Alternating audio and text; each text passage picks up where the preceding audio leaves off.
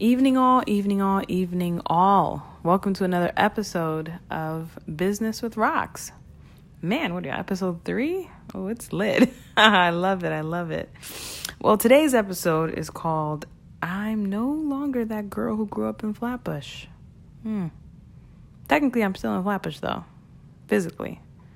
But mentally, I'm, just, I'm no longer that little girl back then who was born and raised right here in Flatbush. Well, I grew up with a single warrior princess mother. I mean, she raised five of us, five little things running around giving nothing but headaches all day long. So, man, how much I love my mama. But unfortunately, that came with her working a ton. I mean, she worked two jobs nonstop. It's like the typical single mom trying to raise her kids the right way, you know. But unfortunately, entrepreneurship wasn't wasn't on that ballot. You know, entrepreneurship wasn't something on her to-do list for us. And that's not her fault. So I really had to take the initiative and do that on my own because I didn't have a role model for that. I didn't have a guide for that. You know, I te- technically Googled how to make money online. That was like what catapulted me to getting heavy in e commerce, heavy in being an entrepreneur. You know, I sold candy in high school, but that was like, you know, that was that was a good foundation just to understand, oh wow, I can make money on my own without having to work for someone, work for myself, you know? But it was really when I really googled that and and started selling on eBay and Amazon that really got me to like that found that real true foundation of how heavy I am in e-commerce and entrepreneurship right now. But it, it was rough for me you know, because all I wanted to do, you know, make a better life for me and my family and my friends included, you know, it, but doing this path on my own, it was, it was rough. It was really, really rough. And, you know, I got through it. You know, here I am now. So all praises to that as well. But self doubt and fear was something that was no joke because I always had such really grand goals, really grand visions.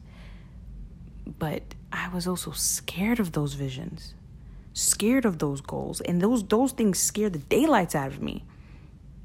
So what I had to do was really break out of that mindset because to me when I look when I think back that was a scarcity mindset.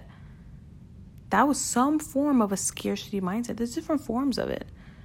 Where you sit there, you're like, oh my gosh, you know, I, can I really make that?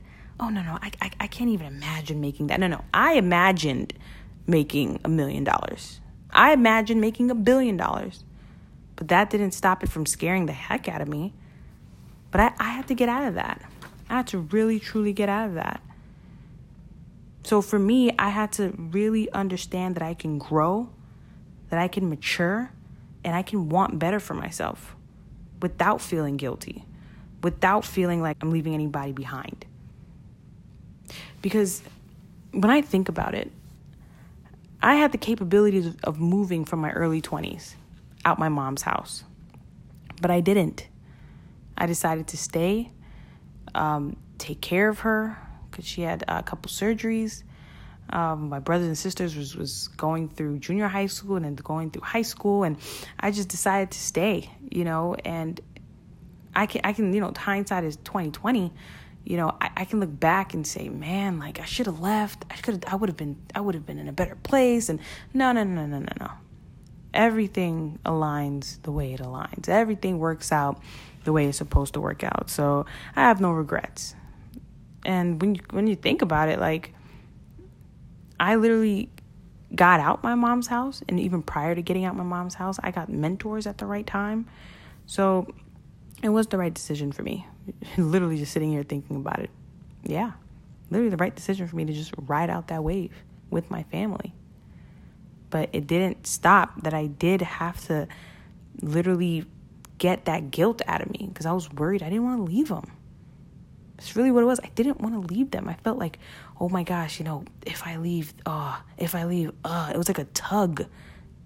That was that was that was like forming in me. It was like a tug, like all my friends and you know everything I do, I gotta bring them along. Everything I do, I gotta bring my friends along, and nothing is wrong with that. And I'm still doing it right now, but in a different way. Before, I felt like a pressure. It was a self put pressure, but it was a pressure nonetheless. I felt like, yo, I needed my family with me in everything that I did. I needed my friends with me. But now I can say I need them with me, but in a, in a way that they're also working with me. They're also not working necessarily for me, they're working with me. So, what helped me really achieve that goal, that desire to just get out of that whole, you know, not that little girl who grew up in Flatbush moment, was when I really started listening to more motivational speakers like Les Brown, Eric Thomas, really getting mentors, like I mentioned before, Glendon, uh, uh, Jermaine, Cater, really literally just going to events and just doing it. Just getting up and doing it. Because it's just like going to the gym. People struggle going to the gym because it's the art of actually getting up and going is the hard part. That's the real struggle, the art of getting up and going to the gym. Because once we get to the gym, it feels great. You're over there working out, da da da da. You feel good, blah blah blah. You know what I'm saying? You feel great. But it's the art of actually doing it, and the same thing of everything in life. It was the, actually the art of getting up and doing it that was hard for me. Getting up and leaving was hard for me.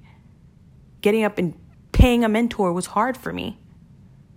Literally putting on YouTube videos and going to, to events was hard for me. Because it was just like, man, you just got to do it. I can't stress how important mindset plays a huge role because that's what those videos did. That's what was me getting up and doing it. That's what it did. It helped mold my mindset. It helped get me on a better path to what I needed to do.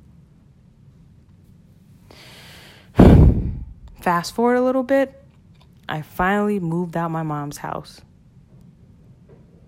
I think that was like the the epiphany for me more than anything. That's what really got me thinking to myself like, wow, Raquel, you really did this. This is the next step in your life. Like, whoa, you moved out your mom's house. I built a strong team. Who's my who's now like my foundation, who's right now I I, I can't do anything without them. And I love that feeling. Cause like I said, I built it up strategically.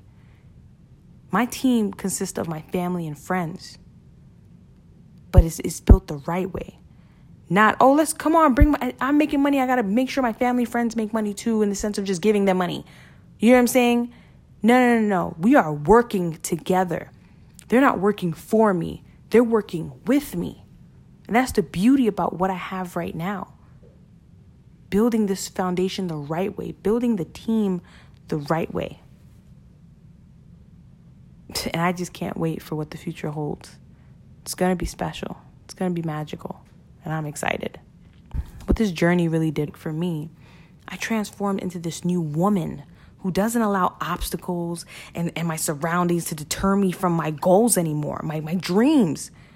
Like, I, I feel free. I literally feel free. And I know as long as I got the most high and this sun by my side, there's nothing on this planet that I can't achieve and that I can't do.